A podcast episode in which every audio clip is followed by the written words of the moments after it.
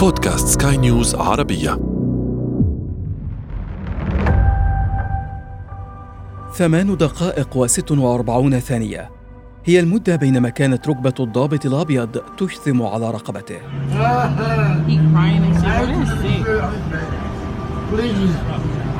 Please. Please, I can't breathe. Please, man. انطلقت صيحته لا أستطيع التنفس من مدينة مينيابوليس بولاية مينيسوتا لكن صداها وصل إلى ولاية أخرى لوس أنجلوس، فلوريدا، إلينوي وغيرها حتى وصل إلى أمام البيت الأبيض في واشنطن دي سي.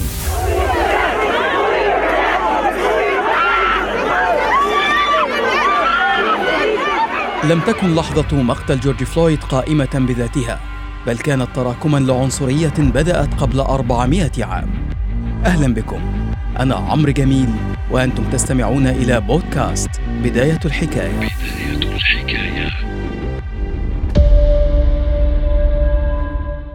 قبل أربعة قرون وتحديدا في عام 1619 تم تسجيل أول تاريخ موثق لوصول الأفارقة إلى أمريكا الشمالية البريطانية. وصلت سفينة تحمل نحو عشرين من الأفارقة المختطفين حيث استقروا فيما يعرف الآن بجيمس تاون بولاية فيرجينيا. كان قراصنة إنجليز قد أسروهم من سفينة برتغالية تحمل على متنها 350 إفريقياً. تم اختطافهم مما يعرف الآن بدولة أنغولا بغرض استعبادهم.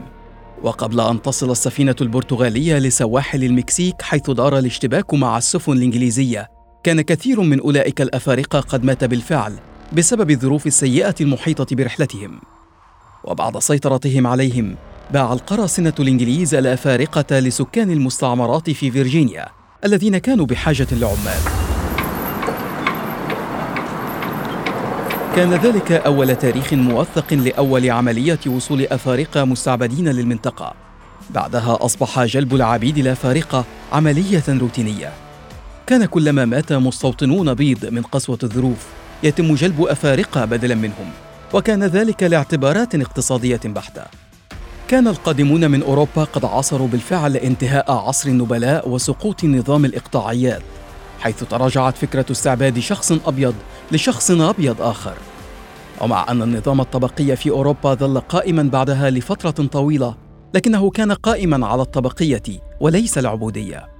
أما في العالم الجديد أمريكا فقد أثبتت التجربة أن استخدام الأوروبيين للعمالة هي عملية مكلفة كما أنها ستؤثر سلبا على الدول المستعمرة حيث تفرغها من الأيدي العاملة فيما كان العبيد الأفارقة متاحين بأعداد كبيرة وأسعار زهيدة جعلت الزراعة في الأمريكيتين مربحة إلى حد كبير. أصبح جلب وتجارة العبيد الأفارقة جزءًا من تاريخ الأمريكيتين، وتم وضع تشريعات تنظم العبودية. اعتمدت على عنصرية تمنح الجنس الأبيض الهيمنة والتفوق على بقية الأجناس، فيما معظم العبيد من الأفارقة وأحفادهم، وأحياناً من الأمريكيين الأصليين. ولاحقاً ألغت المستعمرات الإسبانية الرقة من السكان الأصليين في عام 1769 وفي الفترة بين القرنين السادس عشر والتاسع عشر تم نقل ما يقرب من 12 مليون إفريقي إلى الأمريكيتين نقل منهم نحو 650 ألفا إلى الأقاليم التي ستكون جزءا من الولايات المتحدة الأمريكية بعدها. وعندما حصلت الولايات المتحدة على استقلالها في عام 1776 مثل العبيد السود محورا اساسيا بمجتمعها. كان هذا المحور هو القضية التي اندلعت على أساسها الحرب الأهلية في عام 1861 التي استمرت لأربعة أعوام وعدت الأكثر دموية في تاريخ البلاد. وانتهت بانتصار الاتحاد الشمالي على الانفصاليين الجنوبيين وكان أهم نتائجها تحرر نحو أربعة ملايين عبد ومنح الحقوق المدنية للعبيد المحررين في جميع أنحاء البلاد. لكن انتهاء نظام العبودية لم يكن يعني انتهاء التمييز الاجتماعي والاقتصادي بحق السود والملونين. فقد استغرق الأمر قرنا آخر إلى أن رفضت روزا باركس أن تتنازل عن مقعدها داخل حافلة لراكب أبيض في عام 1955 مدشنة بذلك حملة لمقاطعة حافلات مونتغومري التي كانت تعمل وفقا لقانون أقر في عام 1900 ويفصل بين الركاب البيض وغير البيض عن طريق وضعهم في مقاعد مخصصة لكل عرق. ومع أن القانون لم ينص على تخلي أي فرد عن مقعده لكن سائق الحافلات كانوا يطلبون من الركاب السود التخلي عن مقاعدهم للركاب البيض في حال لم يكن هناك مقعد فارغ. كان رفض باركس واحدا ضمن حراك ضد العنصرية. نجح فيما بعد مارتن لوثر كينج في بلورته ضمن حركته المدنية المطالبة بإنهاء التمييز العنصري ضد السود. وفي عام 1963 قدم لوثر كينج واحدا من أروع خطاباته.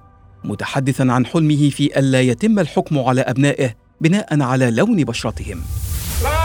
لدي حلم بأنه في يوم من الأيام أطفالي الأربعة سيعيشون في بلد لا يكون فيه الحكم على الناس تبعا لألوان بشرتهم وإنما بما تنطوي عليه أخلاقهم.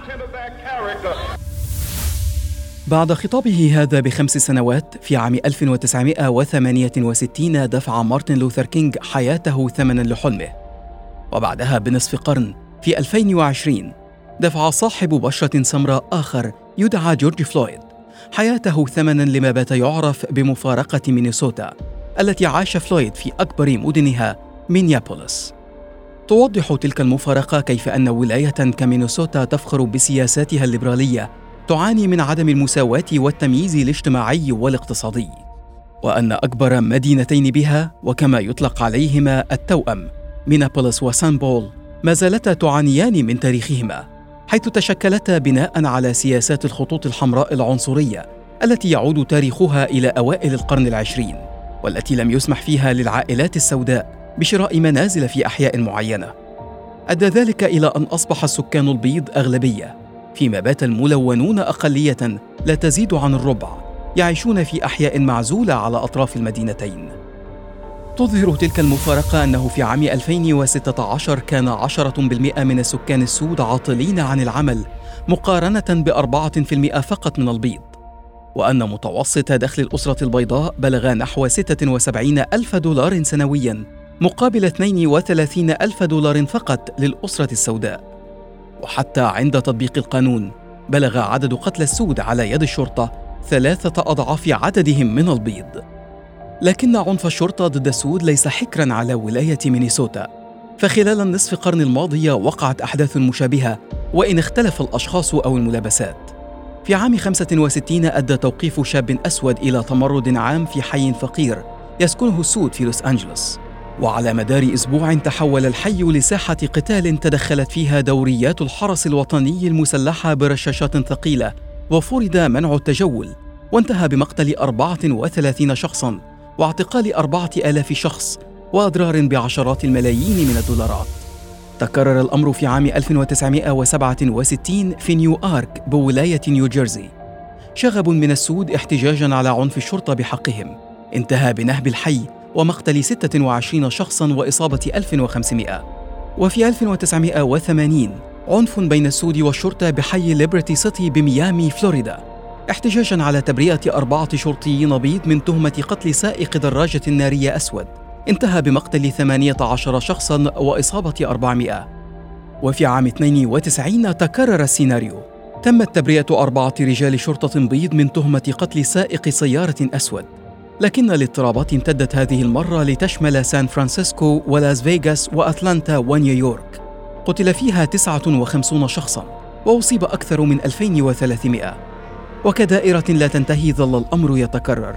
في سنسناتي عام 2001 وفيرغسون عام 2014 وبالتيمور في 2015 وفي مينيابوليس نفسها في عام 2017 ربما يرى بعض المحللين في فوز باراك أوباما كأول رئيس أسود بفترتين رئاسيتين متتاليتين من عام 2008 إلى عام 2016 دليلا على دخول الأمة الأمريكية عصرا جديدا عصر ما بعد العنصرية.